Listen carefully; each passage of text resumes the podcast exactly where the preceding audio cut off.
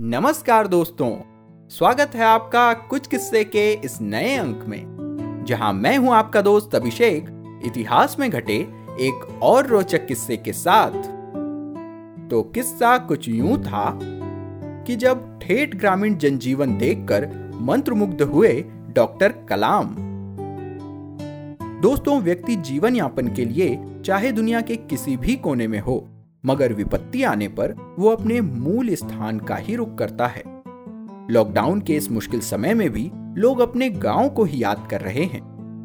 पिछले दिनों आपने समाचार पत्रों और न्यूज चैनल्स में देखा होगा कि हजारों लोग कई तरह की मुश्किलें झेल कर भी बस अपने गांव पहुंचने की जद्दोजहद में लगे हुए हैं। कुछ दिन पहले तक जो लोग गांव शब्द सुनकर भी नाक मुंह सिकोड़ा करते थे, वे आज किसी भी गांव में जाकर कुछ दिन के लिए ही सही सुकून भरा वक्त गुजारना चाह रहे हैं। मित्रों, इसे ही कहते हैं जमीन से जुड़ाव, जिसका एहसास महान वैज्ञानिक और भारत के राष्ट्रपति रहे डॉ. ए पी जे अब्दुल कलाम को अपनी पहली लंबी रेल यात्रा के दौरान हुआ था। कलाम साहब का अपने देश के प्रति प्रेम किसी से छिपा नहीं है। वे भारत को विश्व पटल पर कभी कमजोर नहीं देख सकते थे, इसलिए उन्होंने अपना सारा जीवन ही देश के प्रतिरक्षा तंत्र को सुदृढ़ बनाने में लगा दिया। मगर अपने देश के प्रति गहरे प्रेम का अनुभव उन्हें कब हुआ? इसका जवाब वे अपनी आत्मकथा के पहले अंक अग्नि की उड़ान में देते हैं। मित्रों, यह किस्सा उस दौर का है जब युवा कलाम हिंदुस्तान एरोनॉटिक्स लिमिटेड से एक वैमानिकी यानी एरोनॉटिकल इंजीनियर बनकर निकले थे। स्नातक के बाद उन्हें नौकरी के लिए दो संस्थानों से कॉल आया और दोनों जॉब प्रोफाइल्स एक दूसरे से अलग थी। पहला था भारतीय वायुसेना में पायलट बनने का मौका, वहीं दूसरा मौका था रक्षा अनुसंधान और विकास संगठन में वैज्ञानिक बनने का। एक के लिए जाना होता दिल्ली, तो वहीं दूसरे के लिए पहुंचना होता देहरादून।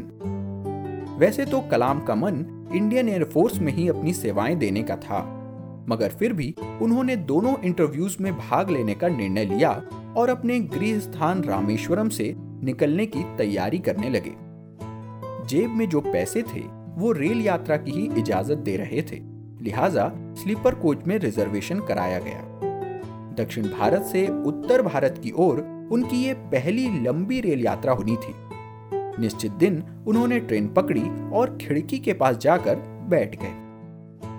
युवा कलाम की ट्रेन जैसे जैसे ग्रामीण क्षेत्र के खेत खलियानों से गुजरती, वैसे वैसे उनके मन में ग्रामीण भारत के अद्भुत सौंदर्य की छवि छपती चली गई। अपनी आत्मकथा में वे लिखते हैं, रेल के डिब्बे से पहली बार मैंने भारत का देहाती स्वरूप देखा। धान के खेतों में सफेद धोती और रंगीन पगड़ी पहने काम करते लोग, चटक साड़ियां पहने अपने श्रम में तल्लीन महिलाएं और खेतों में लहलहाती फसलें देखकर ऐसा लगा मानो भारत दुनिया की सबसे शानदार पेंटिंग है। वे आगे लिखते हैं कि न जाने मेरे भीतर कहां से वो प्रेम जागा जो भारत की महान भूमि के प्रति अगाध श्रद्धा से भर गया। कितना सुंदर, कितना भोला और कितना सहज सरल है मेरा देश। तो दोस्तों, अगर कलाम साहब द्वारा ग्रामीण भारत की उकेरी गई इस तस्वीर ने आपको भी अपने गांव की याद दिला दी हो, तो अपनी दौड़ भाग भरी दिनचर्या से कुछ समय निकालकर जरूर हो आइएगा अपने गांव। दोस्तों, डॉ. कलाम के जीवन से जुड़े ऐसे ही कई किस्से हम आपके लिए लाते रहेंगे, और वो भी एक नए और आसान प्लेटफॉर्म पर। जी हाँ, अब आप इतिहास के इन किस्सों को प्रमुख पॉडकास्ट प्लेटफॉर्म्स के अलावा यूट्यूब के माध्यम से भी सुन सकेंगे।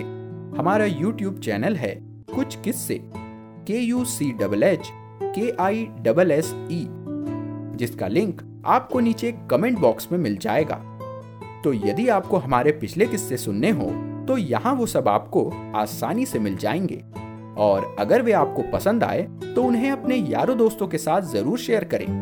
अपनी प्रतिक्रियाएं और विचार हमें कमेंट्स के जरिए बताएं, और अगर इसी तरह के और भी रोचक किस्से सुनना चाहते हैं तो हमारे चैनल कुछ किस्से को सब्सक्राइब या फॉलो करें और नोटिफिकेशन जरूर ऑन कर लें, क्योंकि अगले अंक में आपको सुनाएंगे अकबर के समय विकसित हुई नाप के पैमाने जरीब की कहानी। तो दोस्तों आज के लिए बस इतना ही।